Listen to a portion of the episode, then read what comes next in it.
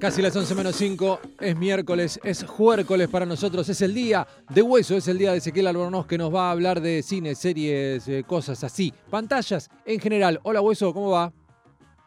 ¿Cómo andan chicas? ¿Todo tranquilo? Muy bien, Bien, ¿cómo está bien. todo? Todo bien, por suerte, todo tranquilo. Ahora sintiéndome campeón, como todos. Claro. Claro, lo bien que Campeona de la finalísima. Bueno, ¿y cómo? La finalísima. Ahora que no tenemos, los días que no tenemos furbo, ¿qué miramos? Hay tantas cosas por ver. Y también hoy, además de, de ser campeones, bueno, un poco la excusa de esta, de esta columna eh, fue motivo de los 30 años del amor después del amor, de. Fito. Eh, para muchos el mejor disco, para mí uno de los mejores, seguramente. Ajá, mirá, Eh, tiró polémica y- ahí. Media polémica. No, no, no. O sea, me, me encanta Fito, soy muy fan. Y el amor después del amor, pero ni hablar. Yo soy más de Circo Vida igual. Fue el más Circo vendido, me- por lo menos fue el más vendido, Claro. ¿no? De Claro, fue el más vendido. Eh, pero bueno, nada, hay, hay otros grandes discos. Eh, por ejemplo, tengo una remera de octubre de los redondos para los. Ah, la gente que está bueno, viendo. Vamos, hueso, vamos. Y más de ese palo. Claro. Pero me encanta, me encanta Fito, lo amo con todo mi ser. Y, y bueno, y me, me gustaba la idea de recomendar películas, documentales, so- en donde la música sea un poco la protagonista. Y no, no quiere decir que sean películas musicales. Ok. Ok. O sea, que tengan mucha, mucho back musical detrás, pero que no sean que la típica, típico musical que se ponen a cantar en Me cada voy a escena. hacer un té. No, por porque favor. te lo vas a hacer. Porque el té me hace bien. Te dije que el ¿No té se te llevan hace bien con los mal. musicales ustedes? Yo no. En general, Yo no. particularmente no, no me Entero gustan los que musicales. No, Ah, eh, Es, es difícil entrarle a ese mundo, ¿eh? Yo lo censuraría directamente. No, mentira. No, no, no, no, no, no me A mí me pone nerviosa, a mí me pone más nerviosa esto, ¿no? Tipo, me voy a hacer un té, porque te lo vas a hacer. Eh, que eh, estábamos así, ca- casi la- ah, mientras hago el té, empieza una canción y se canta. No es lo mismo. Ahí va. no es lo mismo. Siento que no es lo mismo. es eh, slightly different. Siento que no es lo mismo. Eh, porque Diferente. La La Land me, me la vi toda, o sea, no tuve problema con Bien. La La Land. Pero capaz no la volvería a ver. En casa, en está. casa Hueso, eh, ponemos una peli eh, para la familia, ¿viste? Y Sí. arranca, qué sé yo, y hijo de que, que ahora tiene 12, pero ya desde los 8, 9, por ahí entraban acá. Uh, Uh. cantan. Decimos, uh, No, cantan, no, cantando. sacala, no, no. Ya se pusieron a cantar. Sí, Ya se pusieron a cantar, ya está. sí. Claro. Bueno, así nos llevamos eh, con los musicales. Está bien. Eh, pero por ejemplo, bueno, voy a, voy a pasar a recomendar la primera la primer peli que Ay, a ver si la- tiene, tiene un back importante de lo que es la música. Se llama Nika Nora Infinite Playlist. No sé si la escucharon nombrar, es del año 2008. Es una peli con Michael Cera, este, este, este muchacho tan gracioso, eh, que lo pueden haber visto, no sé, en, en series como Arrested Development, Sí. en Superbad y Con tantas otras. Dennings. Con Kat Dennings, exactamente. Ah, otra mirá. reina indiscutida. Una peli que la pasaba mucho en ISAT, me acuerdo. Una peli muy corte indie. Sí. Eh, que justamente habla de dos chicos eh, que medio que tienen como ahí un, un amor medio platónico. Lo que tiene de copado también es que todo sucede en una noche. Eso me pone, ya me pone de muy buen humor porque me gustan las películas que sean así, viste, que, que sean en un lugar finito, una noche en donde ocurran cosas. Y ya. Eh, y en este caso, bueno, ellos dos son muy fan de una banda que no suele comunicarse públicamente, así tipo, viste, hoy tocamos en tal lugar. Es como que a través de la ciudad de Nueva York van a ir buscando pistas para dar con esta banda, que va a bueno. tocar en un lugar secreto en Nueva York. Entonces como que tiene un poco esto de búsqueda del tesoro, un poco de bastante de comedia romántica, adolescente, ya más eh, posadolescente, más, más juvenil. eh, y tiene con la música como un motor importantísimo de lo que es la narración de la historia en sí de ellos dos. Así que me parece espectacular. Es una serie que hay Una que buscarla por ahí. Sí. eh, pero es, es- es hermosa. Ellos hacen una, una dupla muy, muy espectacular. Como dirían los jóvenes, yo los shipeo a los dos. O sea, los pongo eh, a los dos juntitos porque hacen una gran pareja. Eh, y nada, y es la primera recomendación. Si no la vieron, eh, vale la pena darle ahí una, una vista. Bien, and Nora, eh, Una noche de música y amor es el, el- el nombre en español. Ahí va, ¿viste cómo le cambia? A mí Sí. me gustan mucho las Una traducciones. noche de música y amor. Ya te, te- o sea, no es lo mismo Más- que. más que literal Infinite imposible. Playlist, No es lo mismo, no es lo Nick and mismo. Nora's Infinite Playlist. Es que el, el playlist infinito de Nick y Nora era medio raro.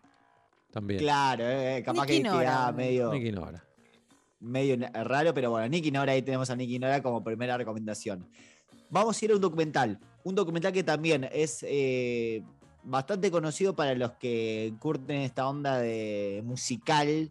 Eh, se llama eh, Searching for Sugar Man. Sí, peliculón. Clásico total. Sí, sí. Peliculón fuerte. eh, que narra la historia. Son de esas historias que ya, ya mencionamos varias veces, ¿no? Que aunque la guiones tal vez decís, no, no puede ser. No puede ser. Tipo, no, no puede por este lado. Cuenta la historia de un tipo llamado Sicto Rodríguez, un tipo que nació eh, en Detroit, que cantó durante la década del 60, se- comienzos del 70, en bares, lugares así muy chiquitos, tuvo la oportunidad de grabar eh, dos discos. Pero bueno, fue como que la típica, viste, que nada, sos un músico muy independiente, muy del under, tenés la posibilidad de grabar unos discos y después seguís con tu vida, ¿no? El tipo siguió con su vida. El tema es que en Sudáfrica. Pará, la seguir otra con. parte de Pará, otra- porque, porque esto es interesante. Seguir con su vida significa seguir laburando de changarín. Otra cosa. O sea, claro. de, De de- changarín, de albañil, de pintor, de, Claro. de- de bajar cosas a un camión, o sea, de lo que pintara. Un, Sí. un laburante, laburante. laburante.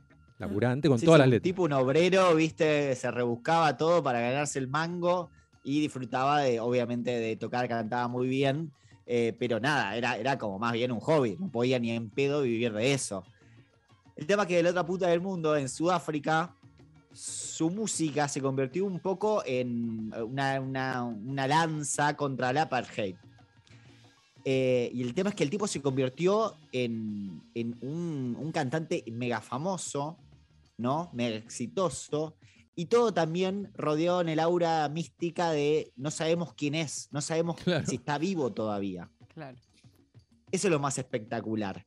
El tema es que pasa mucho tiempo hasta que finalmente. eh, Pará, pará, pará, pará. del 90 Pará, pará, Sí, pará. No, no spoilés. Déjala, déjala, porque si las que no la vieron Ok. está, está bueno. Déjalo ahí. Ha sido Pasa tiempo y pasan cosas. Déjalo ahí, déjalo ahí. Un Ahí tipo va. que cantaba, que era un changarín, que era un, un laburante con todas las letras y no sabía que era famosísimo en Sudáfrica. Y en. Sudáfrica se preguntan, che, Che, ¿qué fue del chabón ¿qué este? fue Searching for Y ahí se Man? desencadena todo esto que es maravilloso. No, no, es- es, una demencia y la música que hace el tipo es espectacular. O sea, la pueden buscar. Eh, se llama Sixto Rodríguez. eh, y como digo, tiene dos discos que grabó en aquel entonces.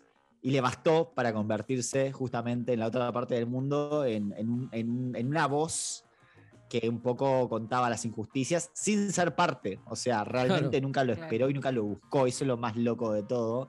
Así que Searching for Sugar Man es eh, la segunda recomendación, este, este documental eh, tan espectacular de Hay algo, hay algo también muy lindo, es un detalle, es como al margen del documental, que Sixto, que siendo un tipo muy humilde, laburante, también que cantaba que yo, pero siempre, las, en una parte tiran como al pasar, siempre, siempre la llevaba a hacer cosas culturales.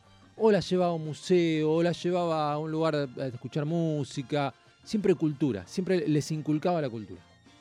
Hermoso. Sí. Qué lindo. Sí, sí, Iba a decir yo una estupidez que, que el póster parece. eh, da una onda muy. eh, um, eh, ¡Ah! Sí, El, el- Parecido. el- la- el- el chabón, el de la pequeña langosta. Ah, Rubén Matos. no, No, ¿quién? Pequeña langosta, ¿qué? El que. Kung Fu. Ah, David Carradine. En la. pe- En va. serie. Saltamontes era. pequeña saltamontes.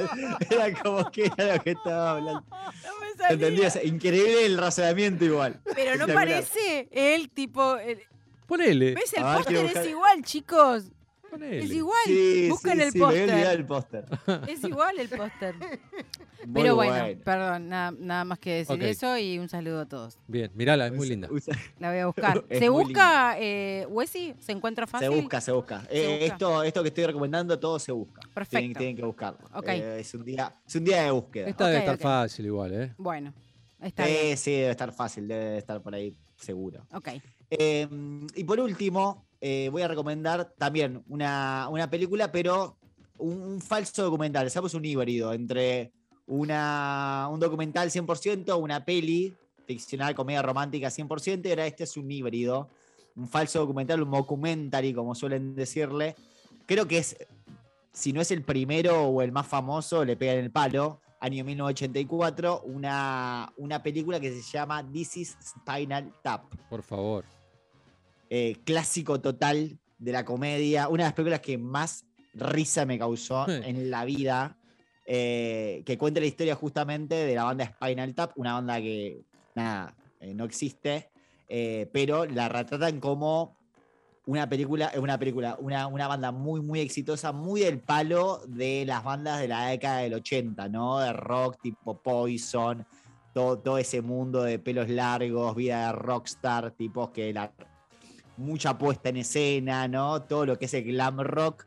Bueno, es una banda inglesa que está de gira por primera vez en Estados Unidos y un documentalista le hace un poco el back de lo que es su día a día y su vida y la verdad es que es un delirio total. Es muy, muy graciosa. Tiene un... Además me gusta porque es muy cortita, ahora una hora y veinte la película. Eh, y tiene mucho de este humor también muy de la década del 80, muy de mm, el bizarro, como no sé, la pistola desnuda, ese tipo, o dónde está el piloto, ese humor que es por un lado súper literal y por otro lado es como un límite total. Eh, muy sano también, o sea, la verdad es que tiene algunos chistes medio que hoy en día ya quedaron bastante afuera, pero eh, creo que en el marco, ¿cómo? Pero en contexto. Pero en contexto, claro, estamos en la cultura de cancelación. La verdad es que en el contexto es como bastante, bastante eh, gracioso. Y como digo, creo que fue una de las primeras películas que, que un poco metió y habló de, creó este género, ¿no? Del falso documental, de mostrar algo que en verdad no existe, pero lo arman en la estructura narrativa como si fuese un documental. Hueso, Eh, eh, hay una noticia del mes pasado, de, de hace un par de semanas, que dice que ya se está trabajando en una secuela de Spinal Tap con el mismo director, con Rob Reiner.